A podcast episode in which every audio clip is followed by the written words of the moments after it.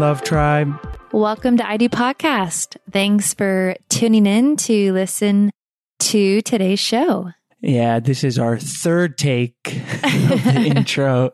We uh, had a couple funny mishaps. I said, let's just leave them in. The listeners know they like it. We're real people. We're not professional DJ jockeys. I'm going to start talking like this in a professional DJ voice. Please don't. Okay. Sorry for that. Well, anyways, we had a great show today with Dr. Nancy Collier, and we talked about technology and its invasiveness into our life. She has a book called The Power of Off, turning your phone off, turning the TV, all that stuff.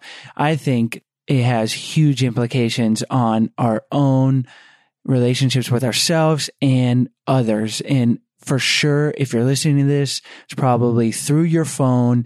And no doubt, unless you are a monk in a cave that has amazing self control, you spend too much time at one point or another on your phone. And that's affecting you and your relationships. So Nancy dives in. Yeah, I mean, it's we definitely have our own. We've been in conflict and have arguments based on our use of social media and on the phone. So I can only imagine that all of our listeners are as well. Yeah, yeah, and and it can be various degrees, and it's not just social media; it's just everything on the phone. Nancy talks about.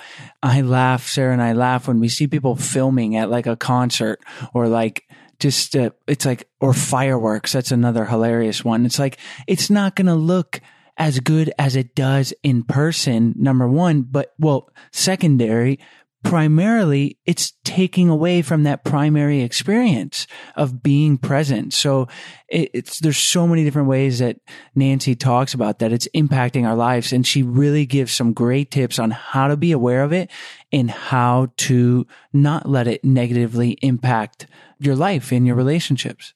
Yeah, I think what I took away from this, I learned a lot, but a few of the things that I know I'm going to implement immediately don't bring the phone to the bedroom. Don't use it as an alarm clock because then that's not the first thing you pick up in the morning. And then don't use it within a, the first half an hour to an hour of waking up. Oh, and then don't use your phone an hour before bedtime so that you and your partner can spend quality time together instead of being on your devices. Yeah, Sarah's laying out the rules right now. I'm like, all right, I'm taking notes. But yeah, those are all great things that, that Nancy mentions. And yeah, I mean, I was thinking when she was saying the hour before bedtime, and we have a two year old, as our regular listeners know. And at the end of the day, it's just sometimes you just want to Detox yeah, from and just yeah. relax and look at your phone and try not to think. But honestly, Sarah and I, we should be just connecting a little bit more because for, for even all the more reason to, because we have a two year old, because so much of our time we can't barely have a discussion about anything. Stella's in this phase where if Sarah and I are talking, she'll just start babbling like man man man Like she's in the conversation with us. yeah and because she like doesn't like the fact that we're not paying attention to her. Yeah not what it, what it seems like. Yeah. but but yeah so we just can't even get conversations going during the day hardly at all. So for sure that that'll be valuable to us is the last hour before bed, no phone. It cannot be that important. There can be no business, no news, no updates, social media that are more important than nurturing the relationship. So Yeah. And if you guys find this episode valuable, then you can head over to our website, idopodcast.com forward slash 113 download. And we've created a freebie for you guys, compiled some tips to on how to take away the technology, how to implement that so that it can benefit your relationship. So hopefully you guys find that valuable. Just a little, a little maybe go to guy when you feel that you are being too encompassed by your, your device or your social media and you need which to, is everyone. yeah, Yeah. all the time, right? Yeah, yeah. I mean, like I said, I, if you're out there listening and you're like, nope, not me. I never look at my phone. Then you probably have a Zach Morris phone. Which Morris is wrong phone. because you're probably on your phone right now listening to this podcast. No, so. that's an instance it's okay, right? Right. No, we'll let you listen to the podcast. no, you probably have a Zach Morris phone and it's a big block. It's an unsmart phone, dumb phone, which there's nothing wrong with that. Good on you because you're not missing out on a lot of wasted time. For sure, there's some valuable things like, like MapQuest, not getting lost. But, but yeah, it's, it's all about being aware and using the tips that Nancy gives to, to make sure it's not negatively affecting the relationship with yourself, with your partners, being present, all of these things. I thought the last thing I want to mention here was really powerful is Nancy says, at the end of your life, are you going to regret not being on your phone? Are you going to be like, man, I really wish I had had more followers on Instagram or more likes? It's like, no, th- those things aren't important. So, so, uh, yeah, I really hope you guys take the advice to heart from this episode. I know I am going to try to. Sarah's got her rules ready to go and we appreciate you guys listening as always. And we hope you guys enjoyed today's episode. Thank you so much. Today's show is sponsored by Talkspace, the online therapy company that lets you choose from over 1,500 licensed therapists. Get matched with your perfect therapist today by visiting Talkspace.com forward slash I do. That's Talkspace.com forward slash I do.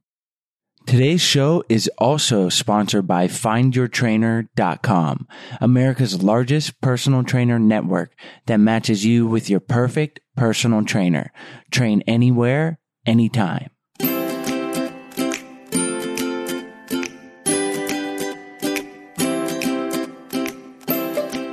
Hi, Nancy. Thanks for joining us on the show today.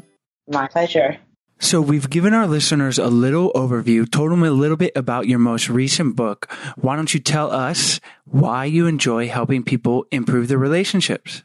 Well, let's see. Because I'm a member of a family and um, in a marriage and friendships, and it's fascinating to me that all as a as a longtime psychotherapist and you know leading groups and all sorts of other things, um, people always come back to their relationships in terms of their ground, and it is the thing that everyone wants to talk about and is trying to figure out how to experience more joy and and less pain in their relationships just to put it as simply as possible.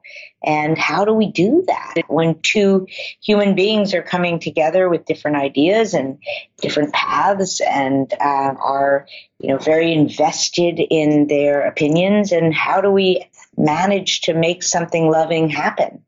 So we've given our listeners a little bit of information about your most recent book and Sarah and I both think this is an extremely important topic and obviously you do too. You've written a book about it. Your book, The Power of Off, it's all about technology and its role in our life and being mindful around that. I know it's a huge thing and it's only going to have more and more implications on our lives, on our relationships. So why don't you tell us a little bit about the book and we'll dive right in.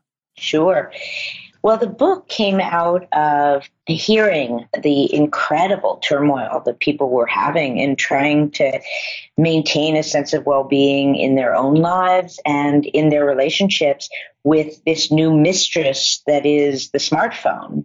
And I started doing research on it a few years ago, some years back, and it's interesting, you know, people come to me as a relationship expert, and one of the primary relationships that I see changing fundamentally, and one of the reasons I wrote the book, is the relationship that we have with ourselves really is most profoundly changing in that we don't really see ourselves as a destination anymore. We don't experience our own company as something valuable, something full and rich. Um, we, you know, we have an experience. Let's say we're walking on the street and we open a door for a woman who has a stroller, just a little moment. But we might have in the past, we might have walked on the rest of that block or a couple blocks, just processing that with ourselves. Maybe never even mentioned that to anybody. But now, as we know, the instant we have that happen, you know, right there on social media, you know, hashtag gratitude, loving moment is up on, uh, you know, Snapchat, whatever it is. And we wait to find out what is that experience mean for us? What what are we supposed to do with that? And we wait for the likes, we wait for all this external feedback, and we don't really have that intimate relationship with ourselves where we are processing our own lives. And you know, I talk to clients all the time that are terrified at this point of being alone with themselves. If we're not filling the space with activities and entertainment and data and you know binge watching netflix the idea of just being with ourselves has become something that people are, are quite afraid of as if we ourselves are a vacuum. So that's one relationship that is profoundly changed um, with the advent of, of this relationship we have with technology. Even thinking, you know, thinking is something contemplating that we do with ourselves. And we don't really think much now. If we, you know, we want to find out something, we just Google the answer. Or my young daughter the other day, I said, What would you like for dinner? We used to sort of just take a moment and feel inside. And she said, well, let's, let's go on Instagram and or Pinterest and look at pictures. So everything is shifted from outside to outside, from inside out to outside in. Another relationship that's changed, which is also one that's not with another human being, but it's our relationship with the present moment. And, you know, we, we talk so much about mindfulness. We're, we're infatuated with the concept of mindfulness, but really what we're doing is we're running away every moment from the present moment. We're, we're being somewhere else. We're actually abandoning this present moment. So that's a fundamental relationship change as well. Um, and then if we get into, you know, people, that that's remarkable what's happening now where there's a whole new thing called phubbing, you know, which is phone snubbing. And essentially what it means is that when we're in conversation with those we care about or love or, or just know, um, we're constantly telling them that they're not enough by checking our phone. Most people now go to bed with their phone, and 75% of women are saying that it's seriously impacting the intimacy of their relationships. Even just putting that phone on the table, even if it doesn't ring. Uh, studies have shown that that drastically reduces the sense of connection and intimacy that is experienced in that interaction. So that's why the loneliness rates are through the roof. You know, we're, we're communicating so much more, but we're connecting so much less. And with it is going community as well.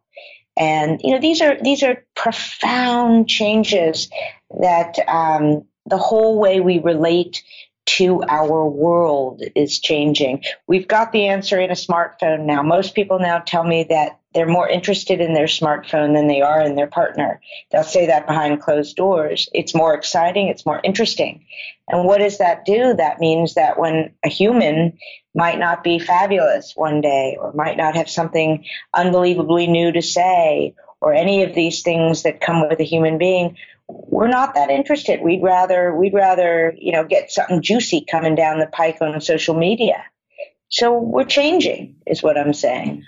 It's so fascinating with, you know, all these stats that you're saying because as much as Chase and I really do try to be conscious and mindful of our social media use or or digital use, we still find ourselves doing a lot of the things that you're saying, you know, bringing the phone to bed, not completely shutting off when you're with other people.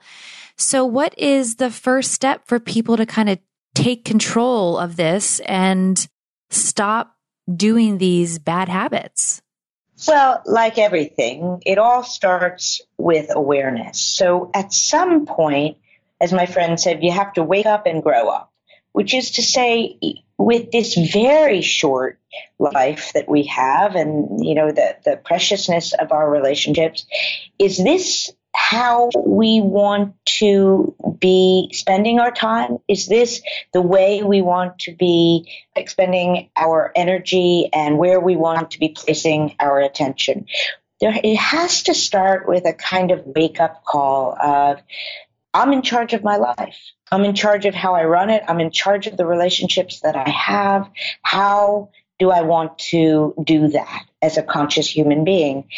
And you know, from there, it's really not rocket science. It's like if somebody wants to lose weight, you know, we can talk about it ad nauseum, but at some point we have to get out there and go for a run. We've got to put the fork down. These are things that just have to happen, you know, and what we like to do is we like to talk in these very large concepts, and yet much of it comes down to daily shifts in our behavior. So, what if, for example, every time we had the impulse to use, right? Because this is no different. The truth is, this is no different than any other addiction. It's like an eating disorder because you have to learn how to deal with it. It's not like the bottle that you can just put down or drugs that you can stop. There are no, even the caves have Wi-Fi. So it's, it's a real thing. It's a real addiction. So we, we work with it in the same way that we work with any addiction, which is when you have the impulse to use or to pick up that phone while you're in a conversation with your friend, we, we just pause for a moment and we say, well, what would I have to feel in this moment if I didn't use? What's actually here in this moment that's making me want to pick up, if you will? So am I bored? Am I anxious? Am I feeling not enough? What's here? So we get to know the feeling. And then am I using of habit? Am I just, this just habit? And so can I just sit with it and feel and experience what's here if I don't use? And so that's a very primary step is to be willing to take that pause and say, what's happening here? Because the addict you know, th- th- and I say that this is no different than any other addiction because on all the MRIs, it has the same brain scan as someone on cocaine or anything of the sort. When we use technology, we get a hit of dopamine, really strong hit of the feel good hormone. And then what happens is we start searching for that hormone more and more, and the impulses to use get more and more because we want more of that feel good sensation. But then shortly thereafter, what starts to happen is we go from seeking a good feeling to trying to avoid a bad feeling, just like the addict. So then we get this rush of a drug called cortisol, which is the fight or flight, the stress hormone. And the only way we know how to calm the anxiety that that causes is to use. So we're in that cycle. So the first thing we have to do is to be willing to experience that anxiety that comes when the notifications come in, that comes when, oh, you know, I could shop for shoes now, but let me sit with this for a moment. And then from there, it's just some very simple behaviors, which is, for example, turn off your notifications. So when you're with another human being or even when you're alone, don't have the phone ringing uh, or dinging and all those sorts of things unless it's an emergency. Very easy to do. Make a deal with yourself that when you're with another human being that you care about, that the phone will be off and away. You can check it when you're done. These are behaviors we can really do very easily. Make a deal. Phone doesn't come into the bedroom. That's a very simple one. Make a deal. The last hour before you go to bed is time that you spend together. Do something together, an hour a day where it's tech free. Take a walk together. Commit to that time tech free. It's very different than spending time sitting next to each other on the couch, each you know, scrolling. It's very, very different in terms of feeling gotten, feeling known, feeling empathized with. First half hour of the day, don't get on social media. Don't don't use your phone as an alarm clock, and then don't let the phone dictate what your day looks like. So these are very, very easy to accomplish behaviors. You're taking a walk. Experience the walk. Feel the breeze. Make decisions that take seriously the way that this is impacting your life, particularly with people that you care about.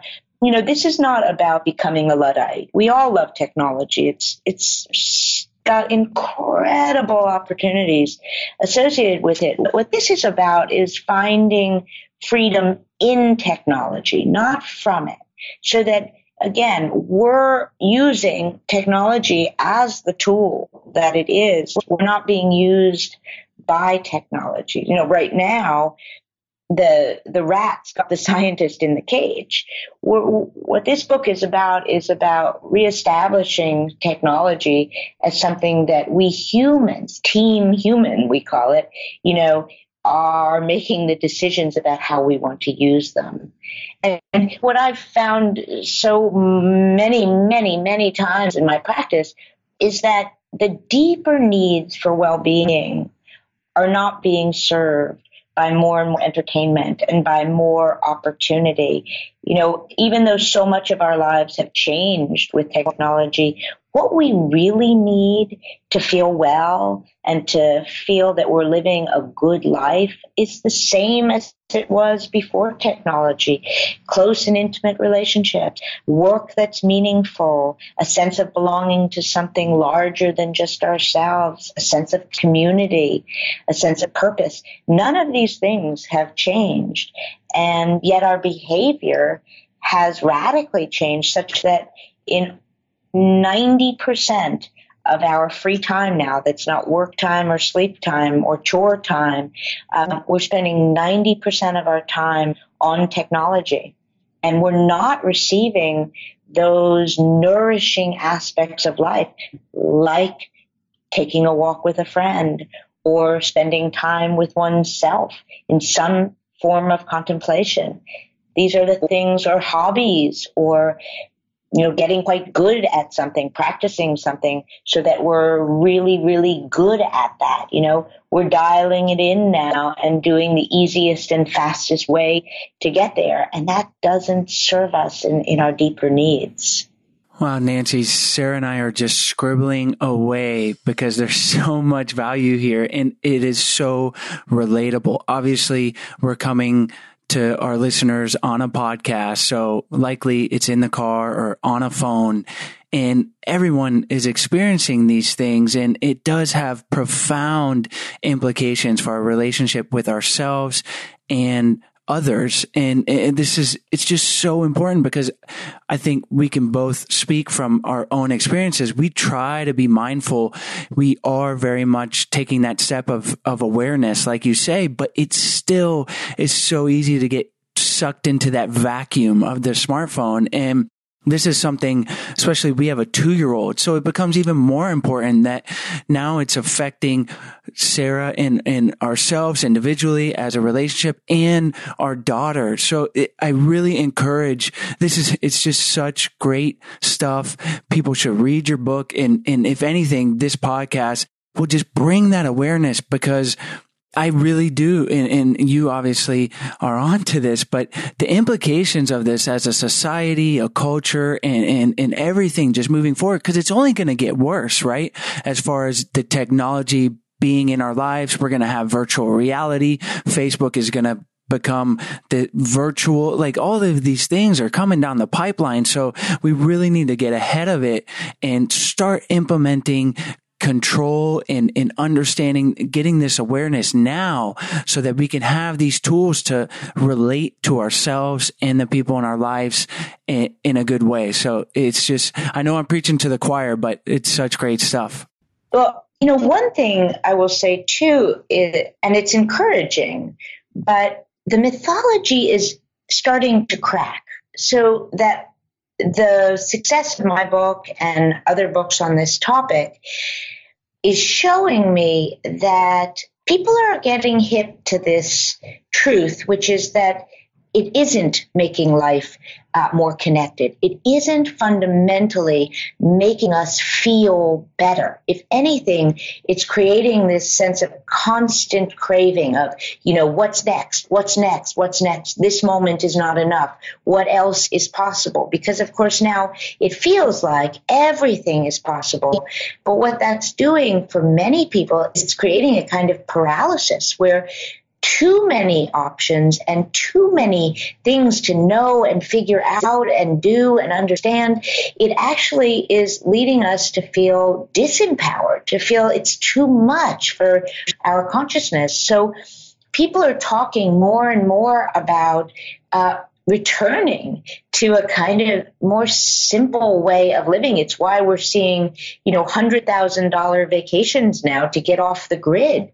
It's why, you know, adult summer camps where no technology is allowed, adult coloring books, you know, let me do one thing at a time. Because ultimately all of this multitasking and everything we're doing, what it's doing is it's like if you were to take a gigantic quart, uh, amount of water and pour it into a ocean uh, that had been emptied out it's very very shallow there. So we take a gigantic ocean full of experience and we vacuum it out and then we pour in all of this data and but but when it fills up the, the, the ocean floor it's very shallow. So all the multitasking we think we're doing so well. What it does is it vacuums out the the nourishment and the value of of the experience. And people are talking about this how they they feel less less okay. And, you know, one other thing I would say too that's really important is the relationship that we have with our direct experience is probably the most important thing in determining our sense of well being. And, and by that I mean, you know, when we, for example, we go to the museum now, we go to the museum for many people, not really to look for art, but we go to the museum to take selfies of ourselves as someone who is looking at art. Look at me, I'm having a cultural experience, right? So what's happening is that the direct experience of our living is being replaced by building the brand that is our identity. So that with you with a child, that's so fundamental in the way they're experiencing their lives. So they have all these experiences, but they're not really in them when they're happening. And you can see it in another form, which is we go to our child's dance recital and we spend the whole time capturing the experience in our phone, but we're not there. We're not actually there watching her dance. We, we have an iPhoto file filled with life but we haven't actually lived that life. We don't have the bodily felt memories and experience of having lived that life. So people talk to me about feeling like ghosts. They feel like ghosts in their own lives. They have these brands online and so forth where they they have to defend these brands and keep hold them up be that person they are on instagram. But they don't feel like the person who's gotten to live that. So when again we're on that country walk you know most people these days are narrating that life you know again hashtag you know warm breeze uh, look at me in front of these trees there's a gigantic cost for that, which is hard to language, but it's the experience of having been on that walk, looked at that piece of art, been at that recital. We don't own our own lives right now. And uh, again, coming back to the hopeful part of it is the more people wake up and recognize what is this actually like for me? You know, all this entertainment, all this constant stimulation, what's the actual experience of it like? And the more they recognize that it is anxious making at the least, depressing more probable, um, they're making different choices. They're being, they're becoming more mindful. So I'm not sure that it will inevitably become worse. Um, parents, I give talks all over the country on parenting in this day and age where children's self esteem is plummeting because it can live and die on you know an Instagram post. It is completely determined by popularity. It is not built out of the things that you know our generation's self esteem, uh, skill, uh, hard, long term working on things, thinking, accomplishments, climbing to the top of the mountain by foot, not landing there by helicopter. You know, we're seeing uh, tremendous impact on children's self esteem because they can do things the easiest way and the fastest way. And again, that's not the way to self esteem. So, all these things, parents are waking up that their kids are not okay. And I, I feel hopeful that the suffering will lead to change in behavior. I'm just curious, um, just because we're parents, what do you tell the parents that want to know the best way to handle social media or digital? Where's the fine line of not taking everything away, but letting them use it with awareness? Yeah. So one of the things that it, it, requires is it requires a very serious kind of conversation as a family with a two year old. Obviously, they are not included, but a decision ahead of time between the parents, which is how are we going to do this? This cannot be left to the moment where, you know, I, I have a, a six year old and a 14 year old. And when the going gets rough, they, they get intense on getting the technology, on getting what they need. So these decisions have to be made early and it requires a kind of fierceness. It requires a willingness to be the bad guy, to say no. And so at two, you know, you've got a, a ways to go, but when the kids start to be seven, eight, and technology starts to be the center of where the games are. And, you know, around nine, 10, that's where the socializing starts to go on. And you have to be willing to really set up some very clear rules and that that's your family's rules. And um, to be willing to, again, take the hit for it. But the problem is, of course, because their entire social lives go on on these devices, there will come a time where it's a choice between social isolation and kind of overuse.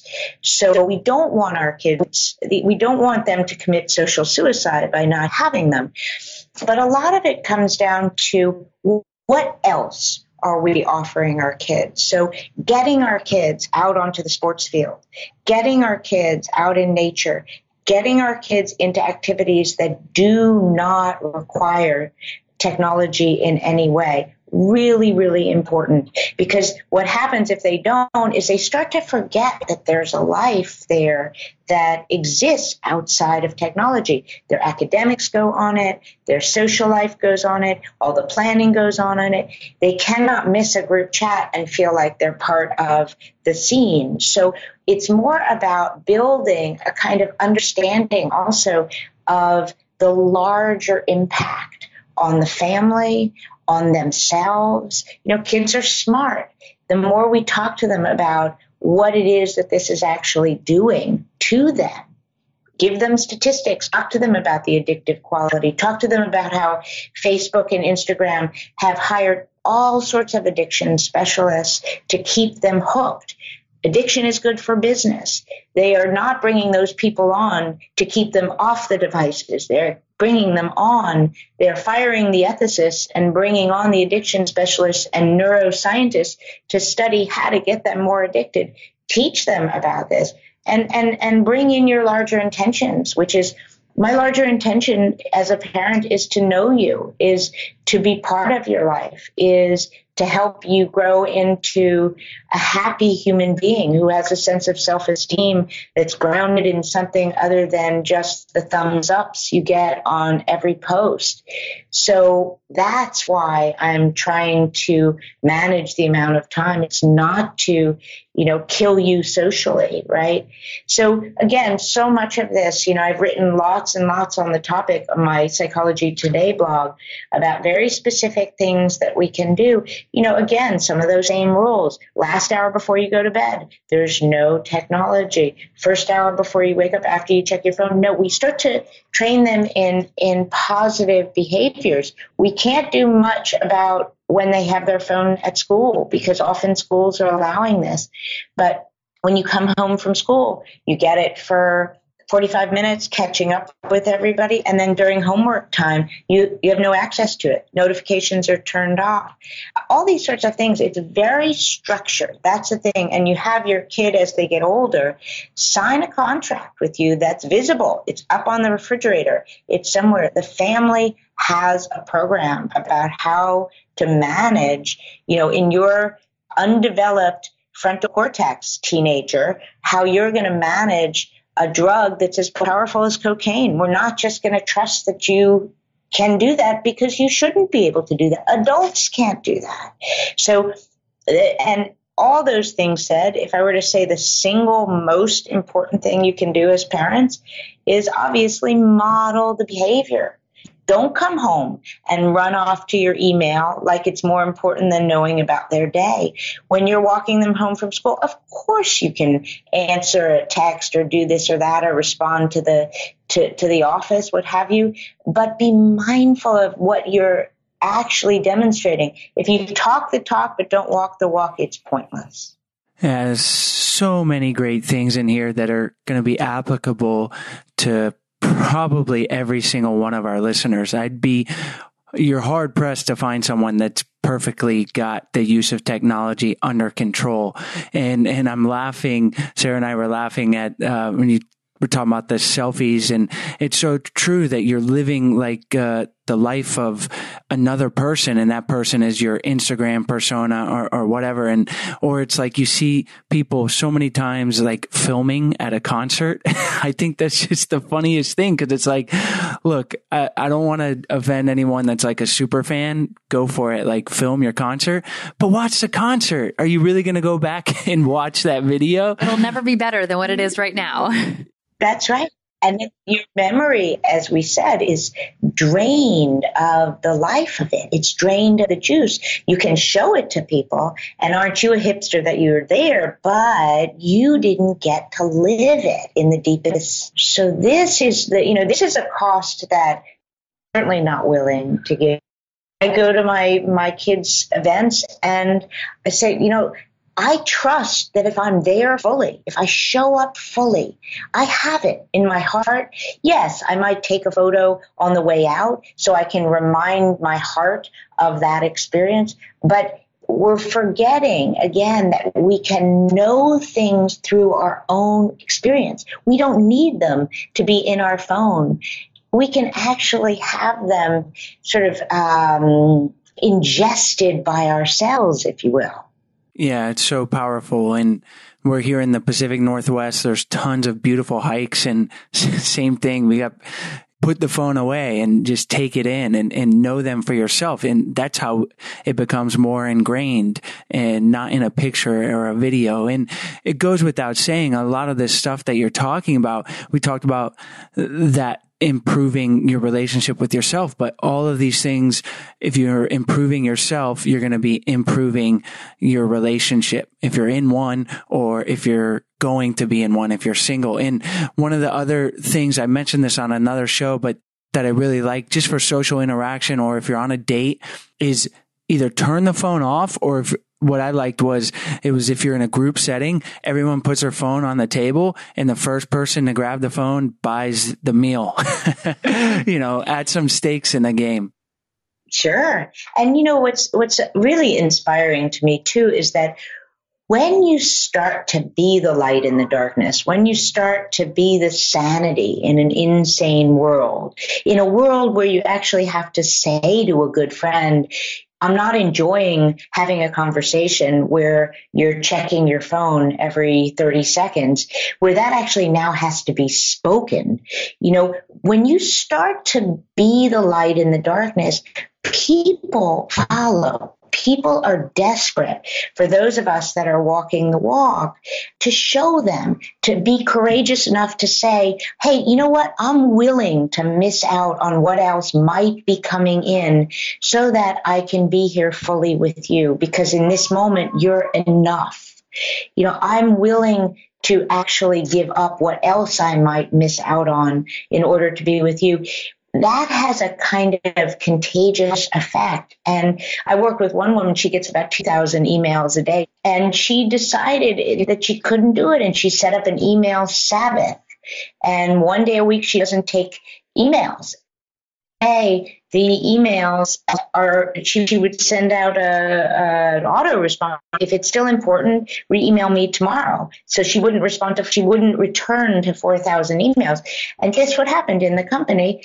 It became something everyone did. So I'm encouraging people when in your relationship, you say to your partner, you know, it's very hurtful to me when we're together for the short period of time we have in a day, and you seem more interested in your smartphone phone or I can't really land here with you because it feels like you're jumping off to something else all the time. It would mean something to me if we could spend an hour together or half an hour together where, you know, we're really the full focus of each other's attention.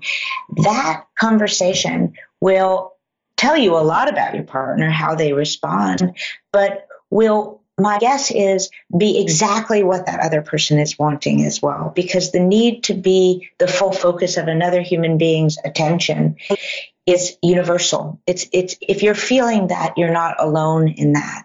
And i would say also just coming back for a moment to this experience of the relationship with ourselves and with the present moment you know the more that we can be where we are not adding, supplementing with entertainment and, and more and more juice coming in from the phone, but just be with ourselves in the open time. The more confident we are in relationships to not uh, demand from the other the the completion of ourselves. So the more we can be present with ourselves, and that starts with the phone, the more we don't rely on the other to fill our holes, like we're using the smartphone to fill our holes.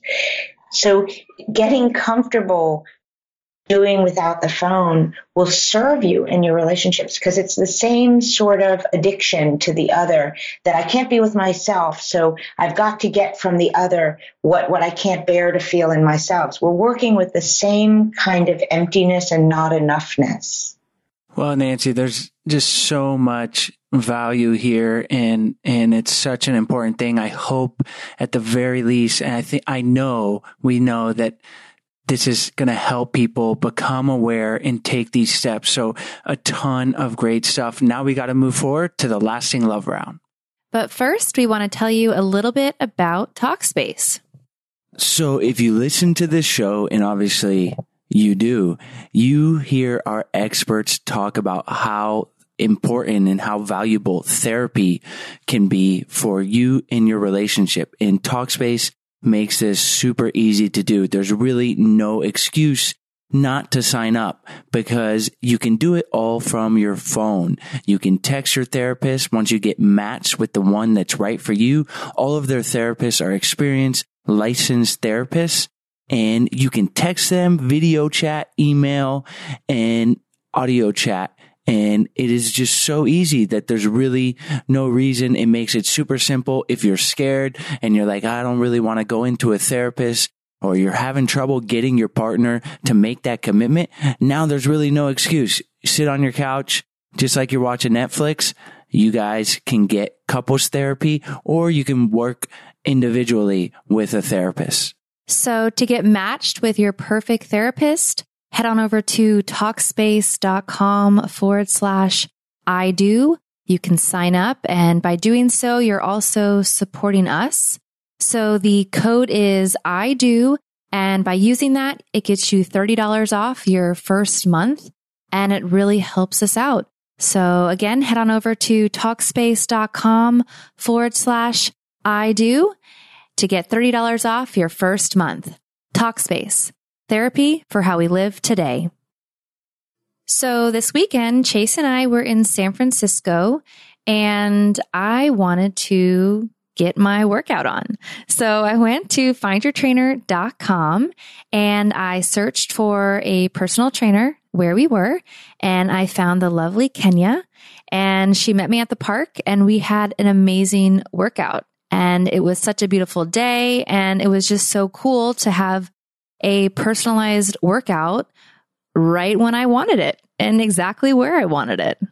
The thing that makes findyourtrainer.com so great is that there's really no reason not to work out now. And working out makes you feel great.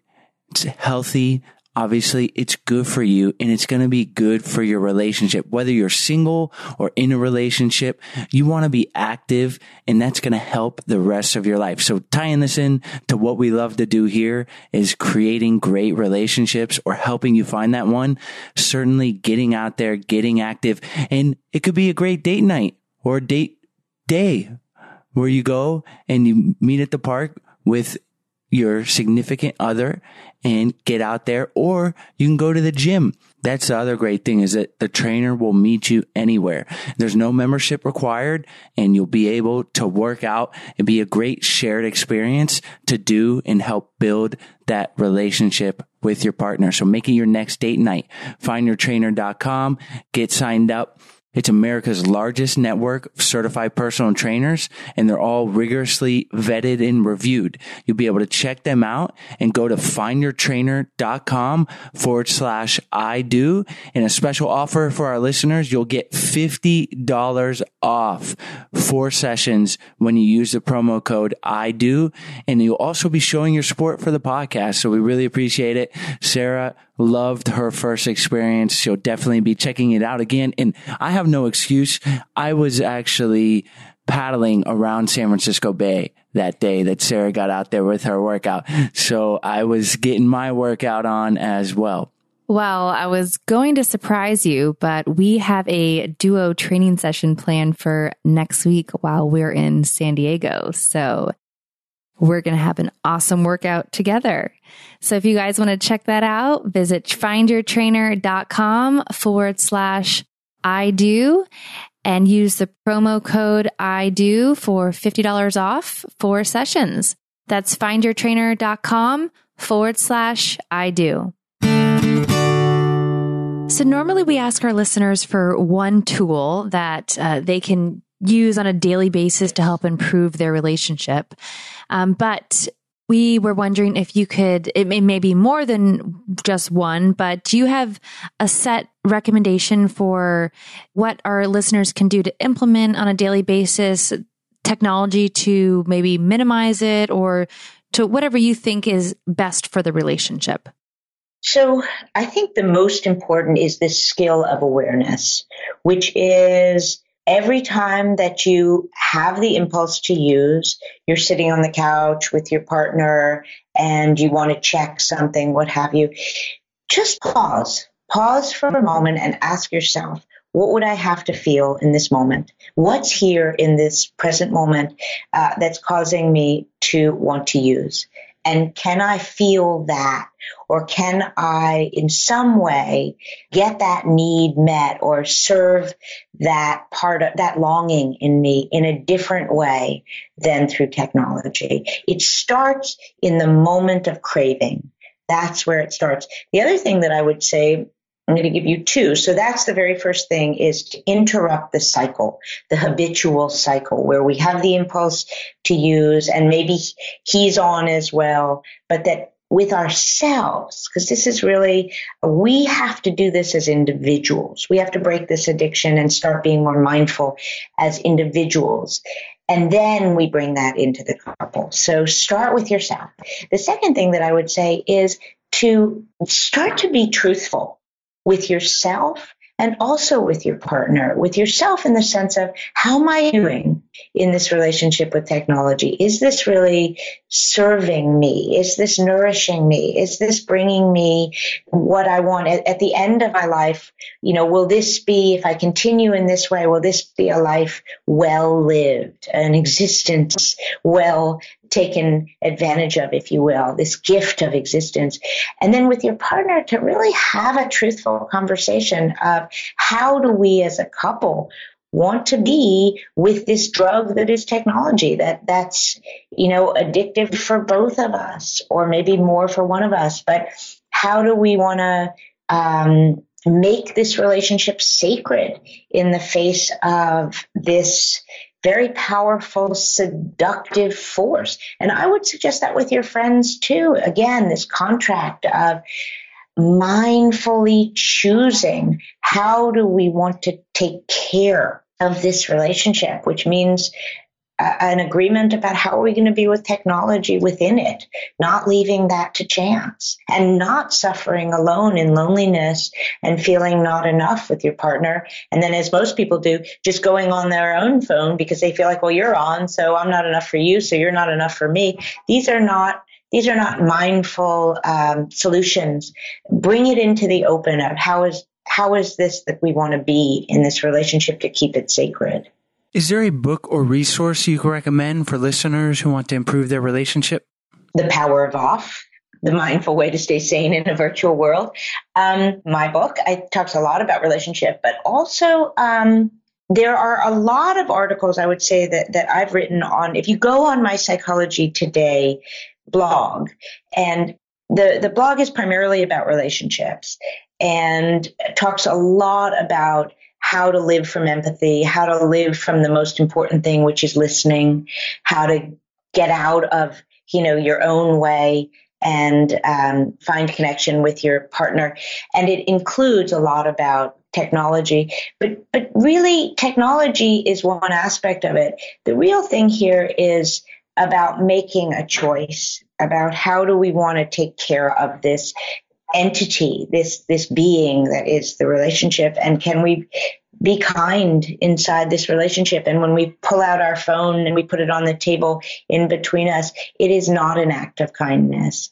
So my favorite book, to be honest with you, in in, relationships, I always go back to is uh, Nonviolent Communication.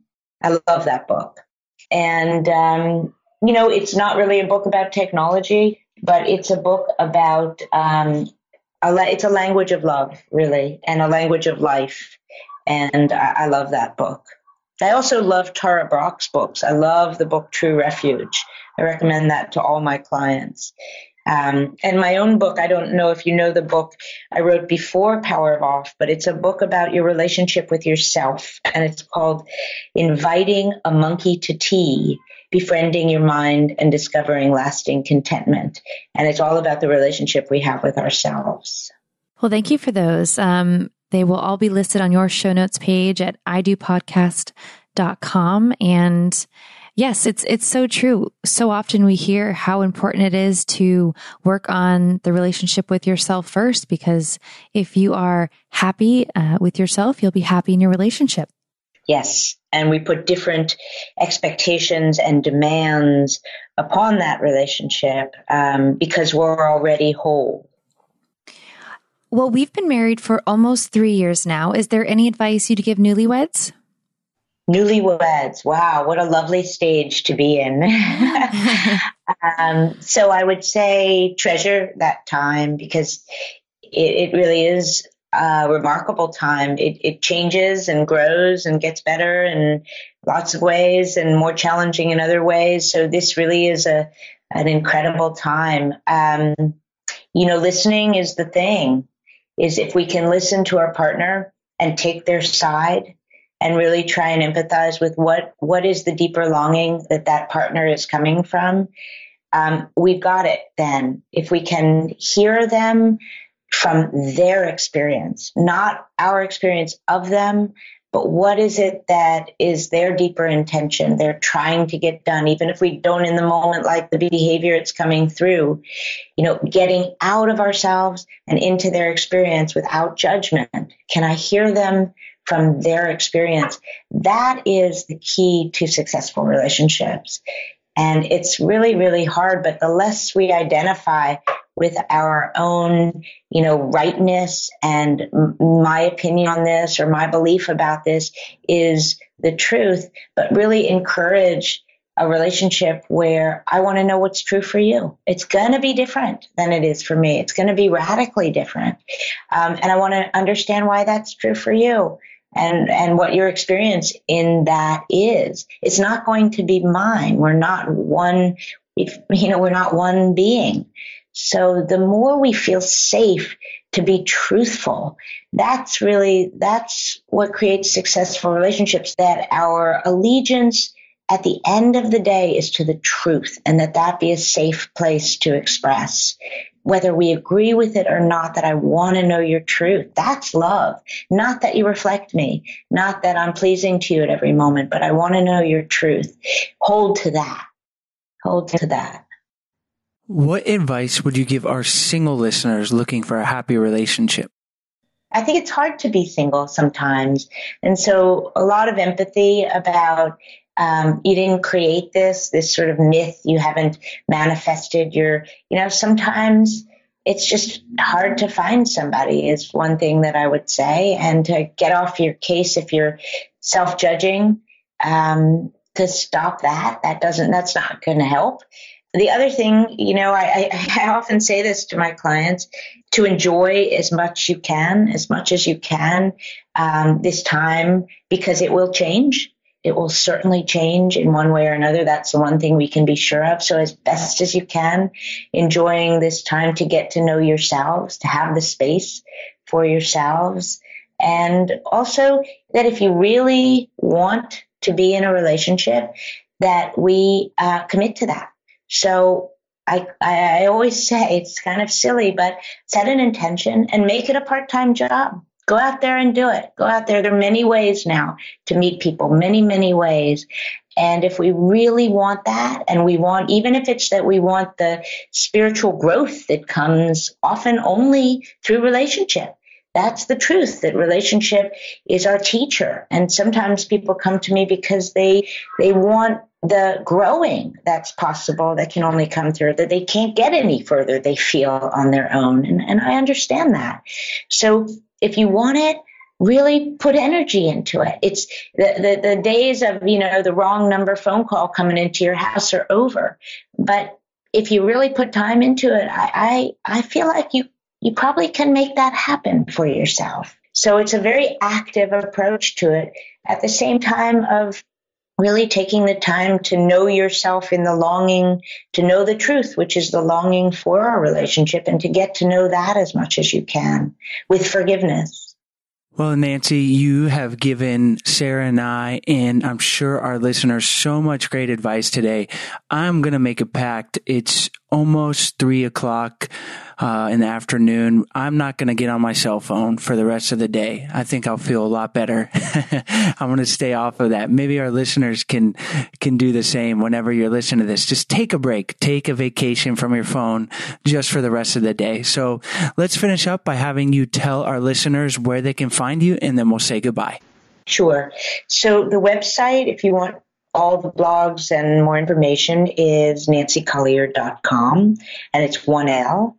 And the blog is on Psychology Today, and you can access that through their site. And the book is The Power of Off, the mindful way to stay sane in a virtual world. And that's everywhere books are sold, Amazon and so on. And they also have the, the monkey book. And that's it. And also, you know, I do lots of sessions individually and with Coles. So I do them by Skype and obviously here in Manhattan. So if anybody wants that, to just contact me through the website. All of those notes will be on your show notes page at idopodcast.com. And we appreciate uh, you coming on the show. Thank you so much. My pleasure. Thanks for having me. Hey guys, thanks for listening. We hope you enjoyed today's interview with Nancy. If you want to get your hands on today's freebie, we've created a document that is full of all the awesome tips that Nancy gave us today. You can go ahead and download that at idopodcast.com forward slash 114 download.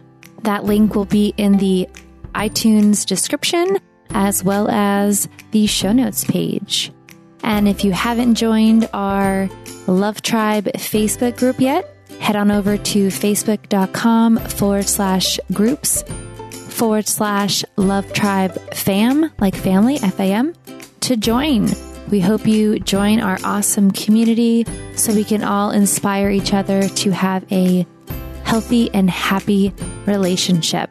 Thanks so much for listening, and we'll see you next week.